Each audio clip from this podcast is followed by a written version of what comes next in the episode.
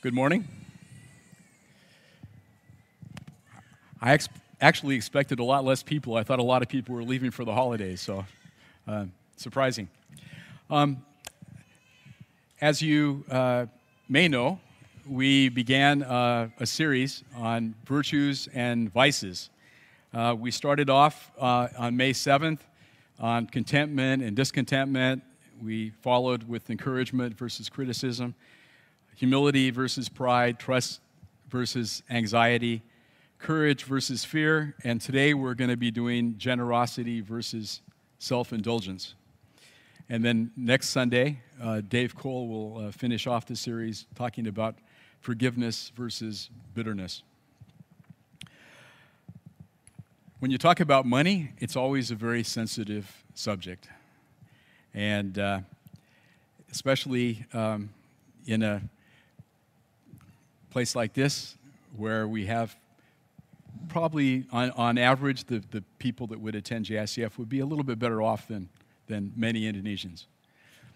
And uh, so I feel like we need to begin with a word of prayer to open our hearts and our minds to what God may have to share from His Word.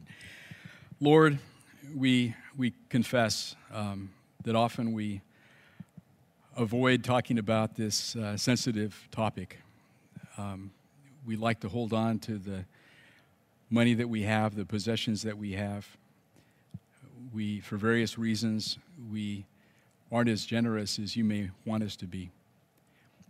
And Father, I pray as we look at your word, look at our own hearts and, and look at your heart, that we might understand more and more about what it means to be generous and why we should be, and the benefits of being generous, and the dangers of being self indulgent. I pray that you soften our hearts and perhaps as a result of this, help us to open our hands and our hearts to those around us. We pray these things in the name of your Son. Amen. Now, um, generosity versus self indulgence. Um, you may use the term uh, generosity more than you use the term self indulgence. In fact, um, I needed to look up the, the dictionary uh, to see exactly what self indulgence uh, means, but I looked first at all at generosity, how the, the dictionary defines generosity. And it says the quality of being kind, understanding, and not selfish especially the willingness to give money and other valuable things to others. Doesn't always mean being generous with money, but oftentimes it's used in that context, and that's the way we're going to be using it this morning. We're talking about um, the willingness to give money and other valuable things to others. Self indulgence. It's defined as the excessive or unrestrained gratification of one, one's own appetites, desires, or whims. Basically, the, the focus is on one's own. if you're self indulgent, what you're doing is you're using your money to satisfy your own appetites, your own desires, your own whims. You're not thinking of others, you're thinking of yourself. With generosity, we're thinking of others, how we can help others. With self indulgence, we're thinking about ourselves and how we can help ourselves. My, my hope this morning is to persuade you of the benefits of generosity, that they're long lasting, and it's beneficial to be generous comparing that with the pleasure of self indulgence, which is only short lived and dangerous. I like this quote. It says, Never trade temporary pleasure for permanent regret. And my fear is that many of us, when we stand before God in the day of judgment, will regret how we spent the money that we were given to take care of on this earth. And I hope that doesn't happen. So I hope what we say today what I say today will have some impact not only on your understanding of Scripture, but on your, the way you spend the, the money and live your life. First of all, I'd like to look at our hearts, how we tend to use money um, or not use money. And then I'm going to look at God's heart. We'll look at a couple of passages in Scripture to see how God views these issues. And with regard to our heart, I'm going to start off with myself, okay? Um, and I want you to kind of understand the journey that I went on from being a young, young boy in the U.S. to where I am today. It's changed a lot from the way that I was raised because of what the Word of God says, and also because of the experiences I've had. So, if you bear with me, um, I'm the oldest of five children. Um, I was raised, uh, my parents always said I was, we were middle class. I got that mentioned to me many, many times. My parents were middle class, were middle class. I grew up in Southern California, um, and I was raised to think that if somebody was poor, that meant that they were lazy. I grew up in a, a farming family.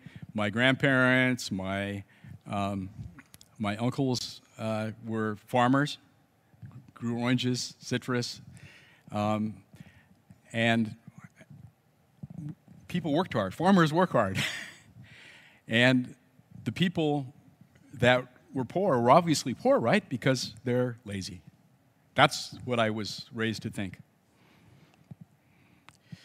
I became a believer when I was about 16 years of age, and our family soon thereafter moved to a, a wealthy suburb in Dallas. Okay?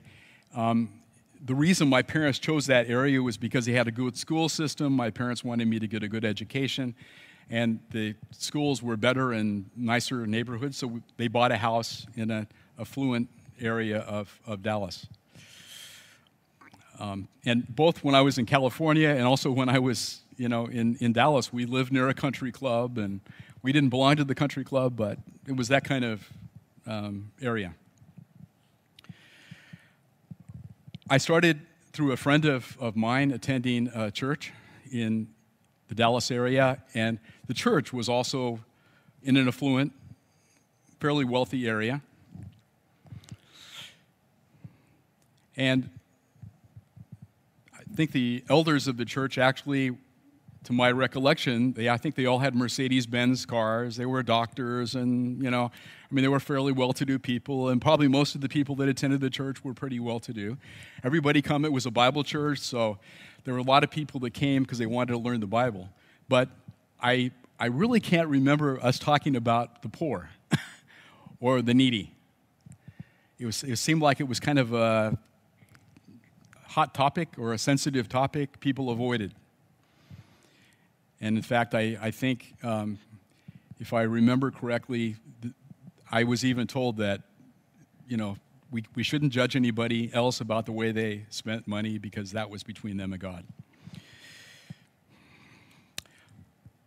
I graduated from high school. I went to uh, SMU, which is not the one in Singapore, it's the one in Dallas, Southern Methodist University, which I understand from Sanjaya is now nicknamed Southern Millionaires University because it's in a very it's in a very wealthy area of the Dallas. I mean, it's a separate city called Highland Park, or University Park, I guess, and uh, a lot of mansions, and that's where the, the wealthy people lived. Um, and while I was at SMU, I worked in a Christian bookstore, which was not far away from Dallas Seminary. And so I, I, I nonetheless worked 20, 25 hours a week. I would uh, go to the bookstore. I would um, open the boxes of books. I would, you know, divide them up, you know, for some to stay at the current bookstore and some to be sent to North Dallas, where the other bookstore was. And I would put the books in the back of my car and I would drive, and that's what I would do uh, while I was going to SMU. One thing I noticed, though, is I, I, would always see the books that were delivered and were put on the shelves, and I was a little bit surprised because the only books that ever talked about money that I can remember were talking about how to stay out of debt and how to keep a, a budget. I think a lot of uh, Larry Burkett books, if you remember who Larry Burkett is. Um, there wasn't much in the way of how, how Christians should view money. And I was a little surprised because I recognized by that time that the Bible did talk quite a bit about money. So that was, that was kind of an interesting thing. It seemed like just the Christian community in general stayed away from this, this topic. Um, while I was going to get my MBA, I moved to Austin, and I remember reading a book called Rich Christians in an Age of Hunger, uh, a book by a guy named Ron Sider. And I was kind of blown away by what I read. Um, first of all, it gave some statistics about uh, wealth in the U.S., and depending on how much money you earned, where you were as a percent of the country in terms of wealth. And I, I knew how much my father had made, and I mean, it wasn't like a lot, lot, lot, but he worked for a multinational company and as a, as a petroleum engineer. And I looked at that, and all of a sudden I realized that he was in the upper bracket of incomes in the US. And then the book pointed out that if you're in the upper bracket in income in the US, then you start looking at the world, you're maybe you're in the top 1% of income in the world. you know? And all of a sudden, the, it dawned on me you know, when the Bible's talking about rich, the rich, my family was included in that. And I, I would dare say most of the people in this audience are probably in the same category. I think if you looked at where you stand in regard to Indonesian income, wealth, you're probably in a top, top uh, bracket there. If you look at the income compared with the rest of the world, you're, you might be considered rich, even though you have been thinking to yourself that, oh, I'm just middle class. Take a look at some statistics sometime. You may be surprised, as I was. What was also surprising to me is in this book, scripture after scripture after scripture after scripture, there was so much in the Bible talking about money and how we should use it. And I was really, really surprised because I went to a Bible church and it seemed like I never really heard all this stuff. Uh, you know, and maybe when I had read through the Bible, I just kind of read over it. I didn't really think about it, but it was just like all of a sudden, it was like a fire hose um, of, of verses from the Bible that talked about money. And I also should just say one thing I forgot to mention was I do remember in our church, in all fairness, um, when I was in the youth group, one of our leaders, it was kind of like Verity, one of the leaders was recognized that we needed to do something for the poor. But the poor were living on the other side of town. The poor people always lived in South Dallas. I was living in North Dallas. so I never saw anybody that was poor. I mean, if you had asked me, who do you know that's poor? I, I don't know anybody. Even if I had read the verses and we need to help the poor, it's like, well, I don't know anybody that's poor to help because they were all living on the other side of town. Because that's the way often zoning works. And I do remember one Thanksgiving, we said we need to do something for the poor. So what we did is we identified some families in South Dallas and we bought a turkey and we went down there and we delivered it to them. that, was, that was the extent of what we did to help the poor. I kind of laugh at it now, but that's what we did. And then all of a sudden, when I'm 35 years old, I moved to Indonesia. Okay, that was back in, in 1992. And I saw a lot of poverty. I could look around. There's a lot of there's a lot of poor poor folks. There's you know there's also the people that that um, we hire as pembantus, as sopirs, um, people that you can you know you walk down the street you see you you look out your window of your the place you live. It's it's much more mixed. So we have a lot greater chance to come into contact with people that are poor and needy than I did in, in Dallas. And I think, to be honest, it's, it's more healthy. I think we kind of sanitize ourselves some places. And, so, and I felt like if I look back now, we just, we, we kind of blocked out the poor and needy. It was uncomfortable. And I, I remembered uh, in verse, I think I read this in Rich Christians, it said, uh, The righteous man does not close his ears to the cries of the poor.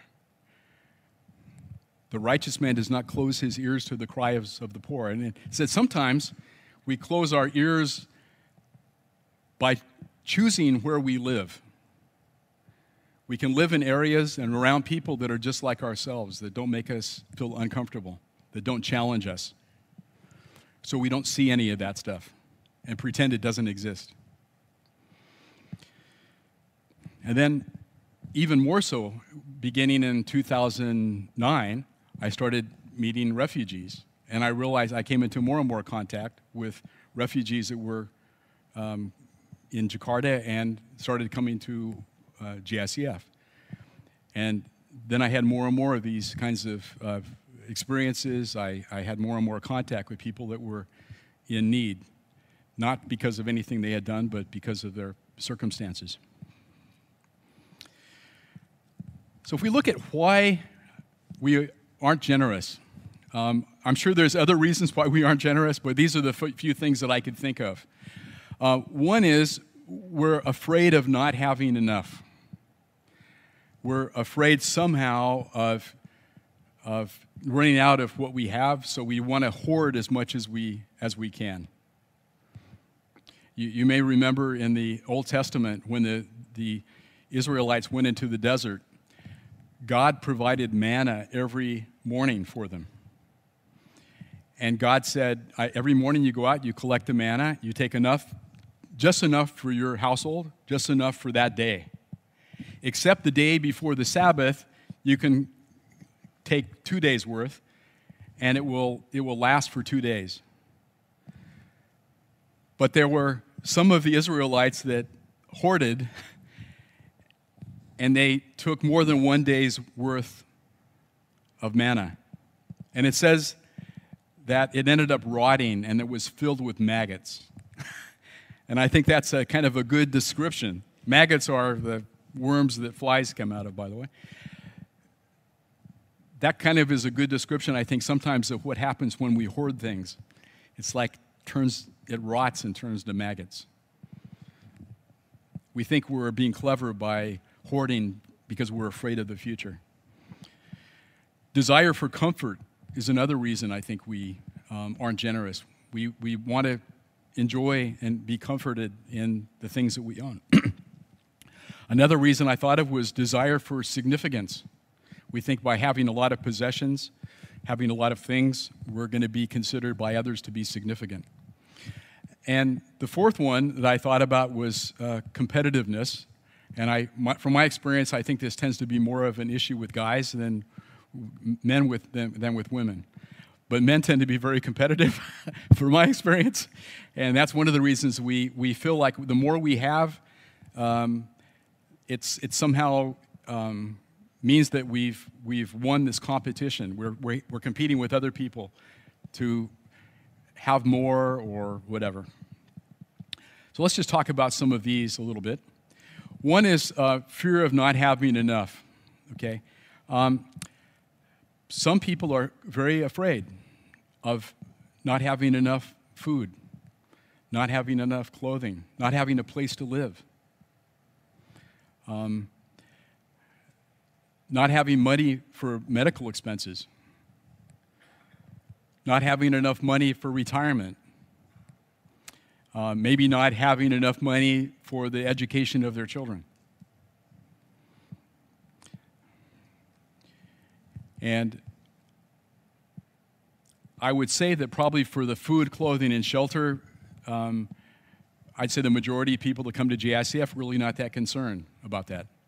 But if you look at the book of James, James chapter 2, James is writing a church where there's a lot of people that are very poor.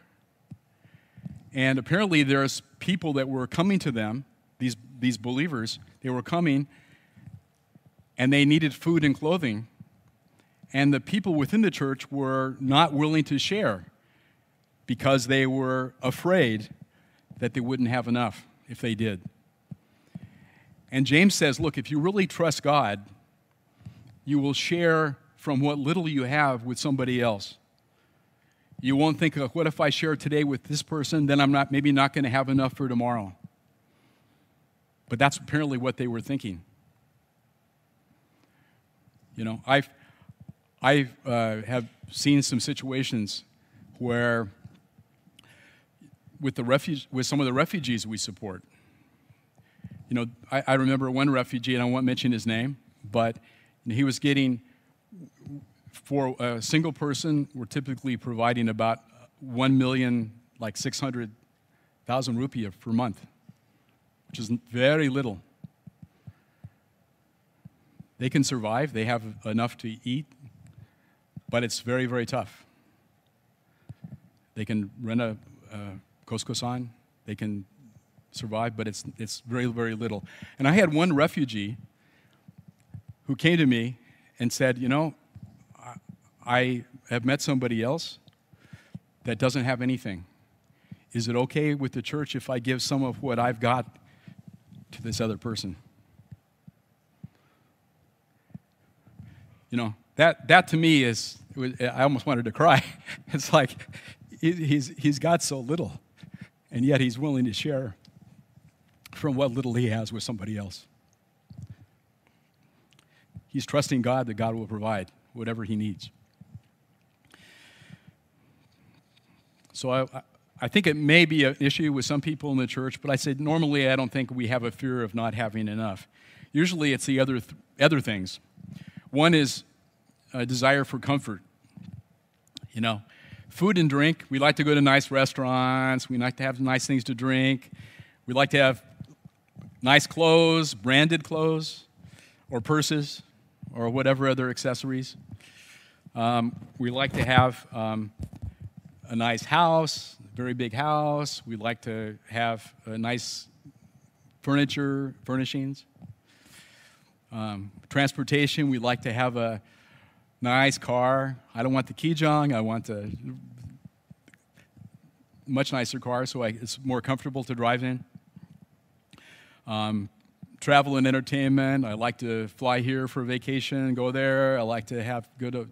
There's all these things where we like to spend money on ourselves because it's comfortable. And because we spend money on ourselves, we don't have that money to be generous with for other people. Desire for significance. I like this quote from Dave Ramsey. Um, it says, We buy things we don't need with money we don't have to impress people we don't like. we buy things we don't need with money we don't have to impress people we don't like. It's not just a matter of not being willing to spend what we earn, our desire for significance or desire for comfort, and it causes us in some cases to go into debt. We put a bunch of money on our credit card. We not only we spend more money than we earn because we want the comfort, we want the significance, we want these things.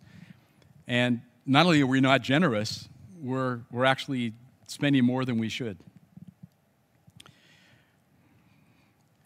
Competitiveness. Um,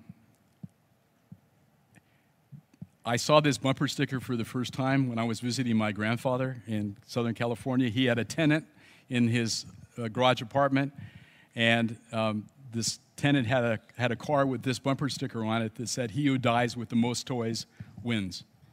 It's almost like there's a competition in life, and the person that could end up at the end of their life with the most in the way of possessions is the guy that wins this competition. I mean, we laugh at it. At least I laughed at it. But I think the reality is oftentimes that's the way people live their lives. I, I told this story before, but I'll, I'll tell it again. When I was, um, since I've been in Indonesia, I go back every year to, to the U.S. to visit my, my uh, parents. And while my grandfather was alive, I was visiting him as well. He lived, still lived in Southern California. My parents were living in Dallas, and I remember, you know, flying into um, LAX, the Los Angeles airport, uh, renting a car, uh, driving into my grandfather's driveway, and uh, he met me at the, at the door of the house. He looks at me and he says, So, Mike, what's your uh, net worth now? I was really surprised. Um, and I said, Well, I, I, I have no idea, actually. I don't really keep track of that kind of stuff.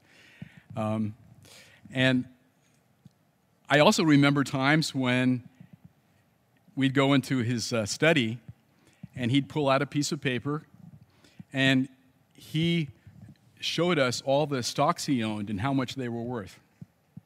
Like he's, he's so proud of what he had accumulated. Um, I think a lot of it actually came from my grandmother and her parents. Uh, but anyway, um, isn't, that, isn't that often true? That's the way the world looks at, at money. And if you can't win the competition if you give your money away, right? you only win the competition if you keep it and, and invest it and grow your estate. And then at the end of your life, you can be so proud because you can give your children or your grandchildren this, all this money um, from your estate. And look how big my estate was. I hope that's not the way we are. If we really trust God, we shouldn't be afraid. The, the right way to respond to fear is to trust God, as, as Jesus said in Matthew 6.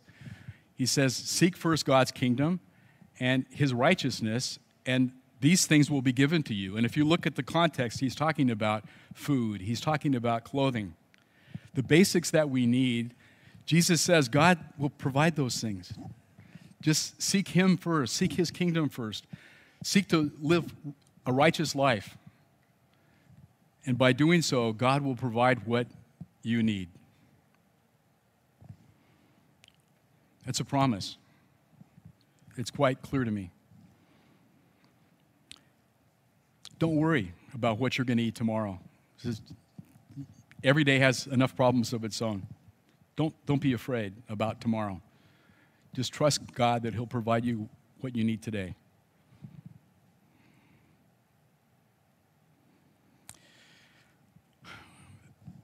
How do we respond to the desire for comfort? This was uh, an interesting thing I came across a few years back, and I, I kept it. Um, this was uh, written by a, a Christian um, in the early second century.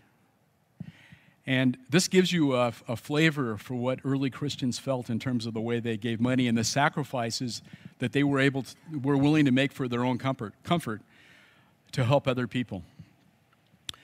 Um, the shepherd of Hermas, uh, uh that was uh, Ignatius, uh, from what I understand, was thinking that was, was thinking that perhaps it should be included in our New Testament, but uh, it was determined that it would not. But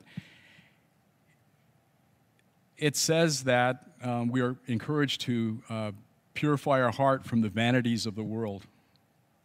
And in the day in which you fast, you will taste nothing but bread and water, having reckoned up the price of the dishes of that day which you intended to have eaten. You will give it to a widow or an orphan or to some person in want. What they would do is they would fast on a particular day, they would only eat bread and water, and then they would determine if we had eaten a normal meal, we would have spent so much. So, that difference between what we spent on bread and water and what we would have spent on a normal meal, we're going to use that to give to a widow, to an orphan, to someone in want. That was a sacrifice that they were uh, willing to make. It wasn't because they were trying to lose weight. It wasn't because they were trying to get closer to God. It was actually, they were concerned for the poor and they were willing to sacrifice what they ate and minimize their daily expenses in order to help a widow or an orphan or somebody in want. That's thinking of the needs of others. And when we have a desire to be comforted and to live a comfortable life, we need to think about other people. What could I do with this money that I am spending on myself? Is it something that somebody else could utilize and that somebody needs? Or is it, are we being like the rich man and Lazarus, where we're not really paying attention to the, the person that's outside our gate? How should we respond to a desire for significance and competitiveness? Well, there is one area where I think we should desire to be significant and should perhaps be competitive, and that's in outdoing one another and, and showing service for others. Jesus said, The greatest among you will be your servant.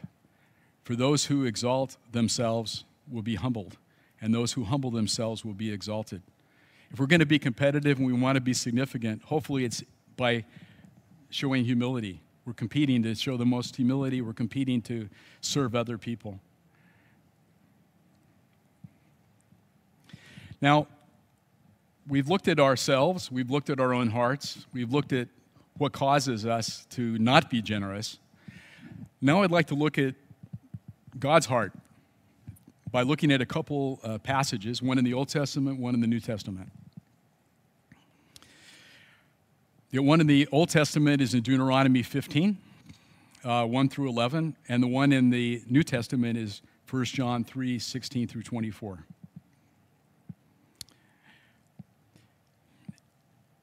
Deuteronomy 15, let's read it. It says, At the end of every seven years, you must cancel debts. This is how it is to be done. Every creditor shall cancel any loan they have made to a fellow Israelite. They shall not require payment from anyone among their own people, because the Lord's time for canceling debts has been proclaimed. You may require payment from a foreigner, but you must cancel any debt your fellow Israelite owes you. Okay? Now, just to clarify, there were certain years that were the year when debts were canceled. It, it didn't mean that you make a loan and then seven years later, if the loan wasn't paid back, then the debt was canceled. But the, the, the, the debt cancellation occurred in specific years. So it would be like, okay, saying in 2023, any outstanding debt will be canceled. In two, seven years later, in 2030, any debt will be canceled. 2037, any debt will be canceled. Okay? So you can probably already start to see how people would decide when they would make a loan or if they would make a loan, right? You're probably thinking to yourself, yeah, okay, if debt cancellation occurred last year, okay, I'll make a loan now. I've got seven years to get paid back, right? But if the debt cancellation is next year, I probably would not be too likely to make a loan because then the debt's going to be canceled, right? The next year.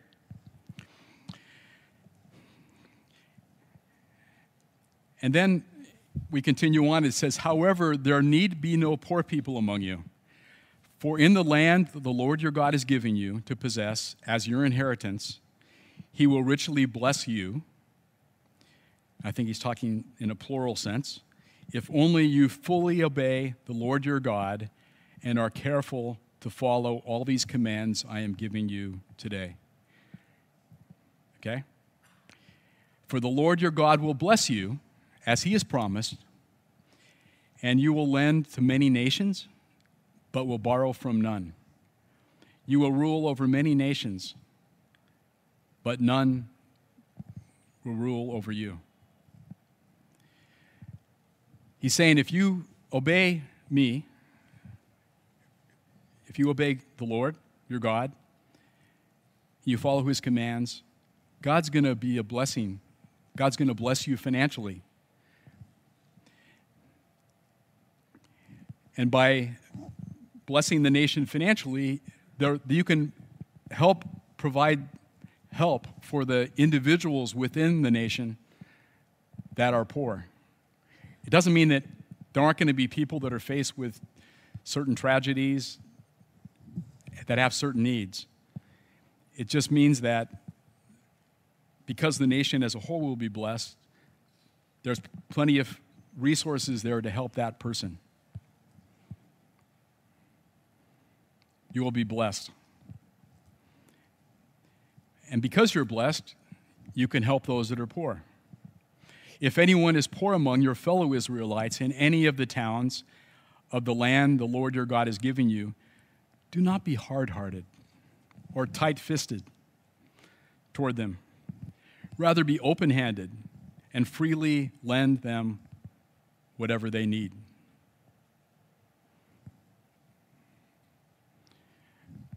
Obey God, God will bless you, and with what He's blessed you with, you have the resources to provide money for those that are in need. Don't be hard hearted, don't be tight fisted. Be open handed, freely lend. That's God's heart. And then he addresses the thought that first came to my mind when I read this, and I'm sure has come to your mind. He says, Be careful not to harbor this wicked, he calls it a wicked thought. the seventh year, the year for canceling debts, is near, so that you do not show ill will toward the needy among your fellow Israelites and give them nothing. Then they may then appeal to the Lord against you, and you will be found guilty of sin. Don't think, okay, next year is the year for debt cancellation, and because of that, I'm not going to loan this guy money. He says, I know you're thinking that, but don't do it. That's a wicked thought. He calls it wicked. And then he says, Give generously to them, and do so without a grudging heart. Then, because of this, the Lord your God will bless you in all your work and in everything you put your hand to. So he says, You got this? He says, Be generous, and then the Lord will bless you.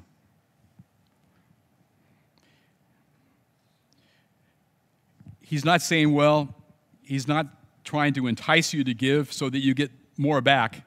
That's the prosperity gospel. But he's saying, God will bless you. That's not the motive for giving, but that's the result of giving.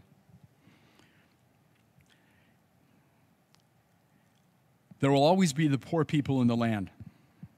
You may remember Jesus quoted this. Therefore, I command you to be open handed toward your fellow Israelites who are poor and needy in your land. You feel, you, you sense God saying, don't be cheap, don't be calculative, be generous, give freely.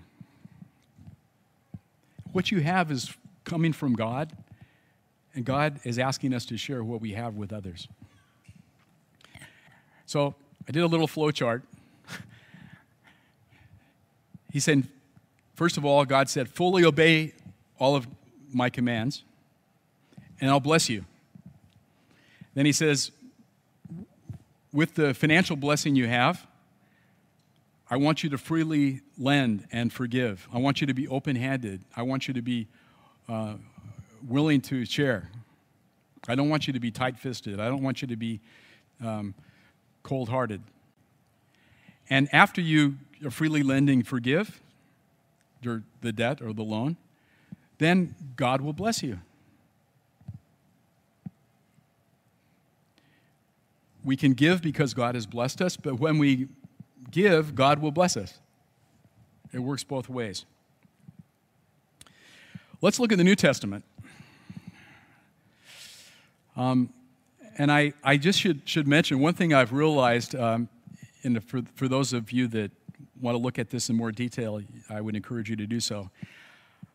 I think First John is a letter written by the Apostle John, and I think a lot of it is, is kind of a commentary on the book of John. um, and these, these particular verses that we're looking at seem to be kind of a commentary on John chapter 15. So I would, there's a lot of uh, similarities between those two, uh, in case you want to go back and look. This is what the Apostle John says. This is how we know what love is. Jesus Christ laid down his life for us and we ought to lay down our lives for our brothers and sister. I think the response song is going to remind us of the fact that Christ did um, lay down his life for us. And if he did so, we ought to lay down our lives for our brothers and sisters. And in particular, he says if anyone has material possessions and sees a brother or sister in need but has no pity on him, how can the love of God be in that person? How we give is uh, somewhat of a test of whether God's love is in, really in us or not. Dear children, let us not love with words or speech, but with actions and in truth. I, I learned a little phrase when I came to Indonesia, uh, NATO. Um, no action, talk only. um, and I think if we uh, admit it, often too often we, we say we love God, we love each other, but if I look at our look at our actions, if we look at our, ourselves, how we act, our actions don't match our talk. And the Apostle John is challenging the people to whom he's writing this letter.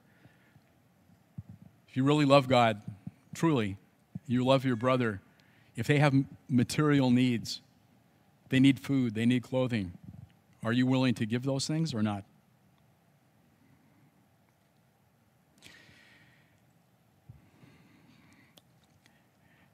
Love also, when we give, it also gives us an assurance of our salvation. Um, it talks about this is how it talks about in, in the verse above, right above it says dear children let us not love with words or speech but with action and truth. This is how we know that we belong to the truth and how we set our hearts at rest in his presence. If our heart condemns us we know god is greater than our hearts and he knows everything. It says the one who keeps god's commands lives in him and he in them and this is how we know that He lives in us. We know it by the Spirit He gave us. Um, and I would encourage you also, as I said, to look at uh, John 15. But in John 15, Jesus tells his disciples, Remain in me. And he says, If you want to remain in me, you remain in me by obeying my commandments. And he says, And my commandment is that you love one another. remain in me, by obeying my commandments, and my commandment is that you love one another. And in 1 John, John says, and what it means to love one another is to help people out when they have material needs. That's what it means to love one another. And we're called to do that. And if we do, for those that have doubts about their salvation, John seems to be implying that that helps us have assurance because we're keeping his commands. And that gives us the assurance of our salvation. If we just say things and we don't act, you have reason to doubt whether you really, truly are saved. Another thing, and this also is mentioned in John 15, just like it is here, it talks about God answering our prayers. It says, Dear friends, if our hearts do not condemn us, we have confidence before God and receive from Him anything we ask, because we keep His commands and do what pleases Him. And this is His command to believe in the name of His Son, Jesus Christ, and to love one another as He has commanded us. There's a connection between whether we are obeying God, whether we are loving our neighbor, and whether God answers our prayers.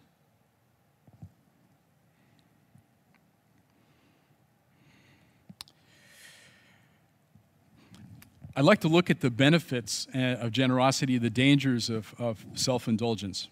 Okay? And we've looked at some of this as we've looked at those passages that we just did, but there's other things. I've, I've uh, given some uh, various scriptures here to, for us to refer to and you can look at in your, in your leisure if you'd like. And I'm sure there's other benefits than what I've indicated here, but um, we just saw that one of the benefits of generosity is that God blesses us. We just read that in Deuteronomy 15 10.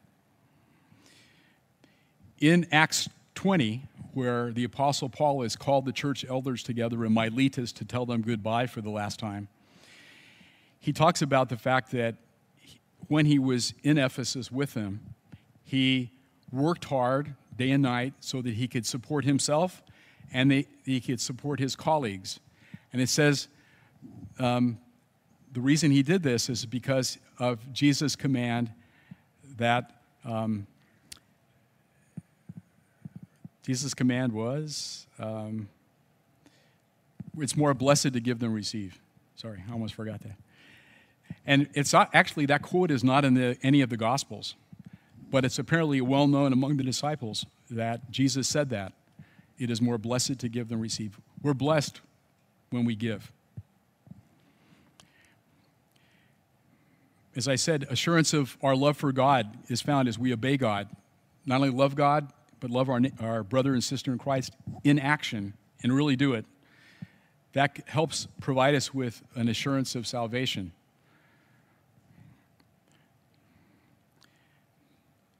Another benefit of generosity is answered prayer. Um, in John 15, I mentioned 1 John 3. James uh, 4 2, verse, uh, verses 2 and 3.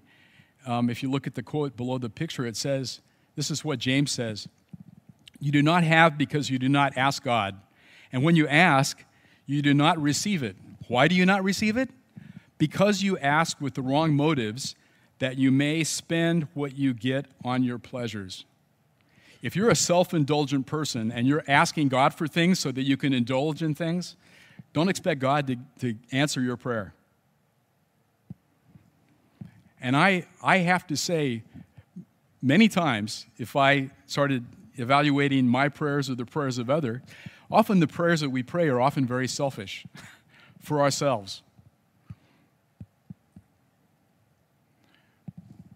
You know, I've, I've used this illustration before, but as, as somebody that runs a business, if I have an employee that comes and asks me for something that they need, let's say I hire someone and they need a, a laptop in order to do their job, if funds are not a, an issue for me, I'm more than happy to provide them with a laptop so that they can do their job, right?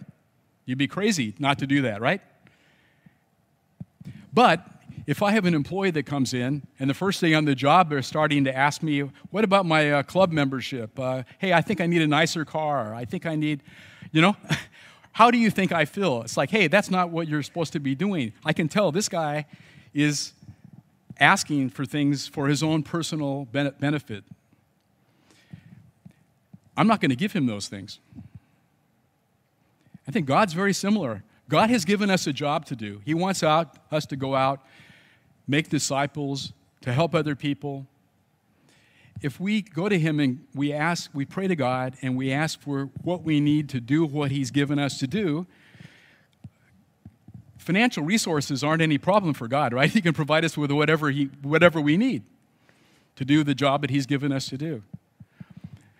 But I'm afraid oftentimes we go to God, hey, God, help me get a, a, a promotion. Help me get a raise. Help me buy a new, a new car. Help me. it's just like what we read in, in, uh, in James. We're, we're, we're asking for things so we can spend those things on our pleasures. And the answer is, and, and then we're, we're surprised that God doesn't give us what we want. Another thing another benefit of generosity is joy. Jesus talks about make my joy complete by loving one another, that your joy may be full. I don't know about you, but when I help people, there's a joy that comes.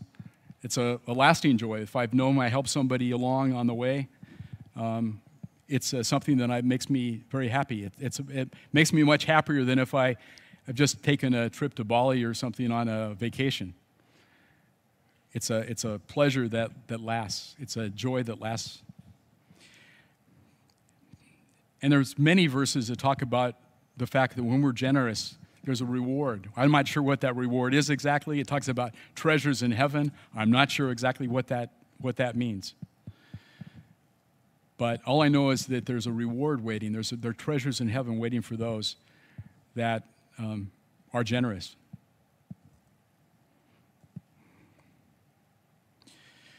What are the dangers of self indulgence? Well, um, Jesus talked about how um, things can be lost, stolen, ruined. Um, as I get older, I tend to lose more things. So I'm sure many of you that have gotten older, I, I forget names, but I also lose things in my house, and then I have to look and I, hopefully I can find them. Sometimes I don't.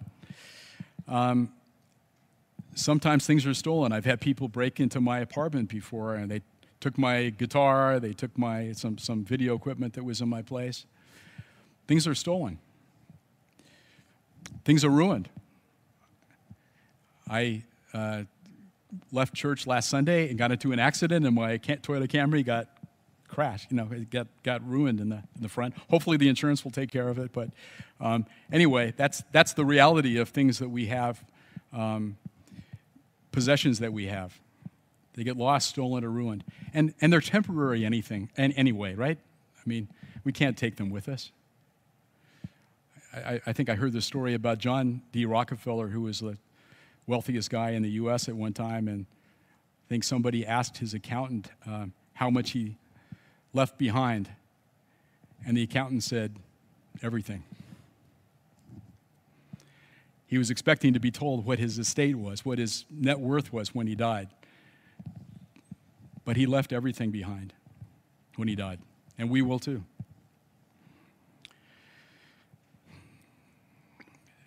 The danger is self indulgence is, is temporary, it gives us a temporary high. Another thing is, if we don't, or if we are not generous and we just start accumulating wealth, it attracts uh, false friends and followers. If you look at Proverbs 19:4, it talks about the rich man has many friends, the wealthy man has many friends. You got people hanging around you because they want to enjoy and participate in your wealth. Ecclesiastes 5:11 says, "The more that your your um, goods increase, the more there are to consume those goods. Um, I've, I've seen that. I've, I've known some wealthy people that, and they have a bunch of friends. But as, as soon as um, they lose that wealth, their friends disappear. I worked in a, in a bank in my first job, and I saw that. I saw there was a wealthy apartment developer that was a, um, a, a, client of mine, and we'd loan money so he could build apartments. And sure enough, he, he was hanging, had people hanging around all the time. And then he had financial difficulty, and it's like all these people disappeared. It's quite sad. Even for myself as a banker, I didn't have money, but I was a banker because I, I gave people access to money, loaning money. And I know there were people that were seen to be my friends when I was a, a banker. And as soon as I left the bank, I would call up one of these guys that I thought was a friend, and it's like he wouldn't return my call.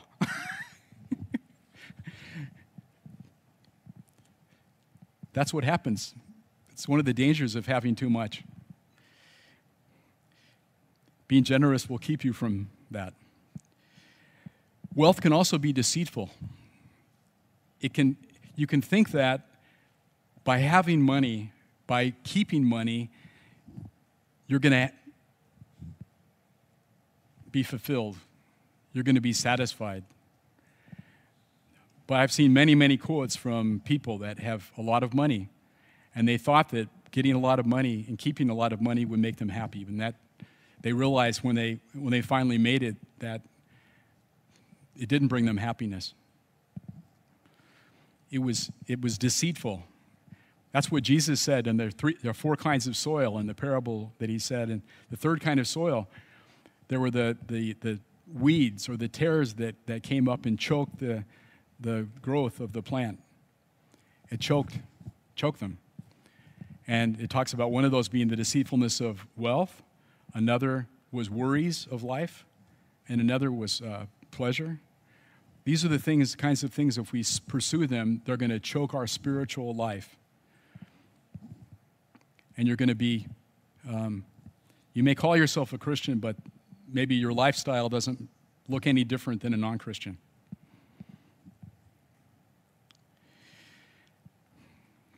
And the abundance of wealth, if we're not generous, if we hoard it, it can actually cause us to forget God. If you look at Deuteronomy 8, God told the Israelites, okay, I'm going to bring you into the promised land. I'm going to, if you obey me, I'm going to bless you.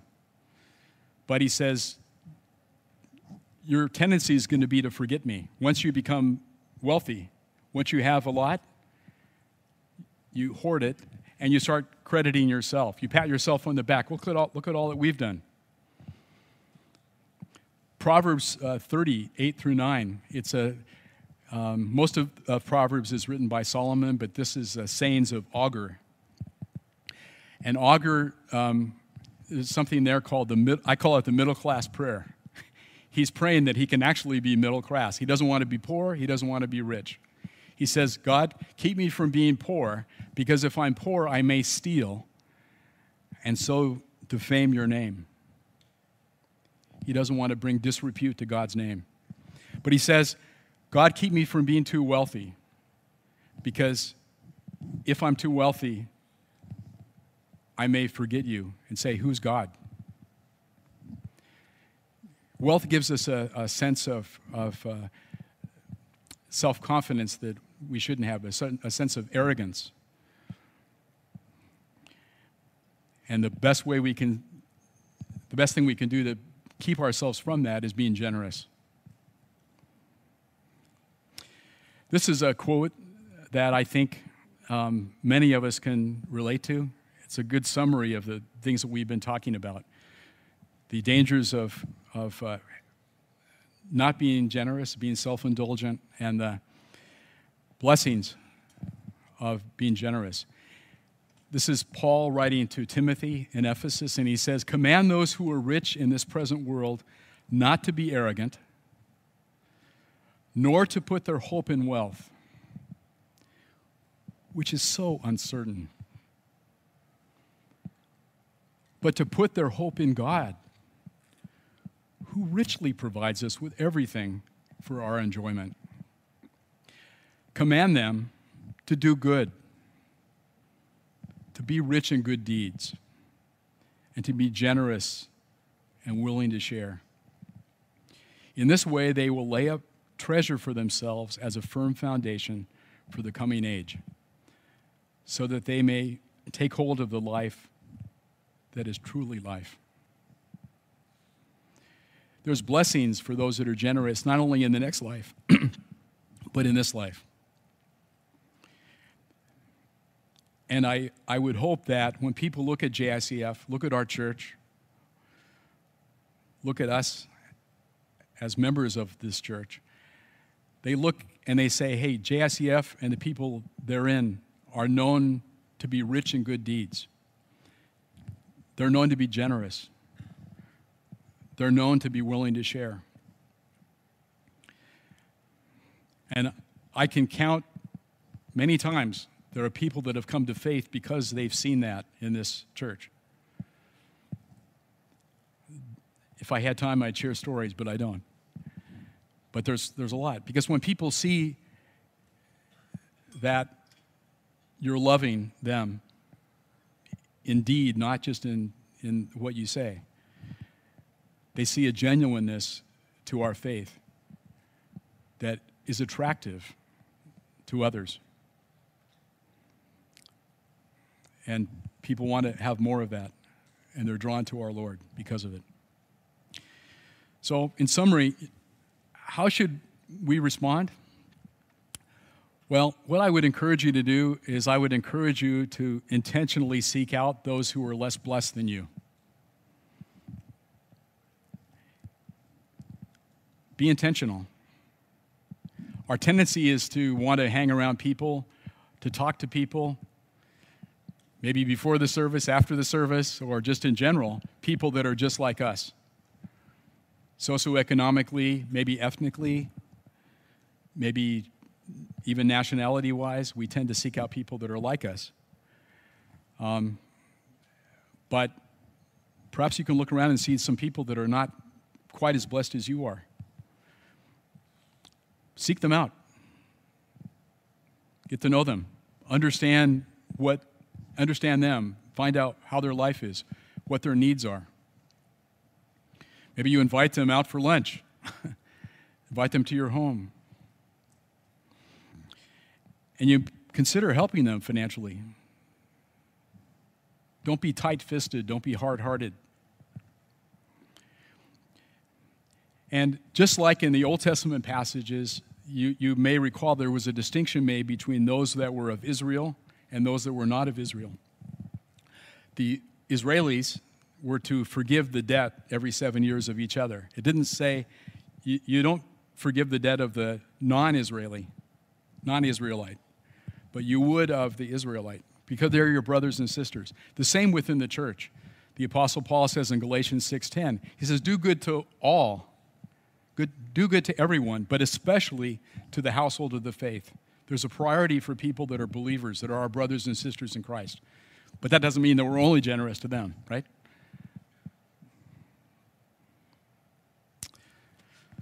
Let's pray.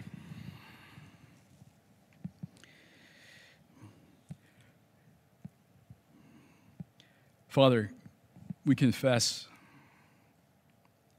how often we take credit for whatever wealth or prosperity we have.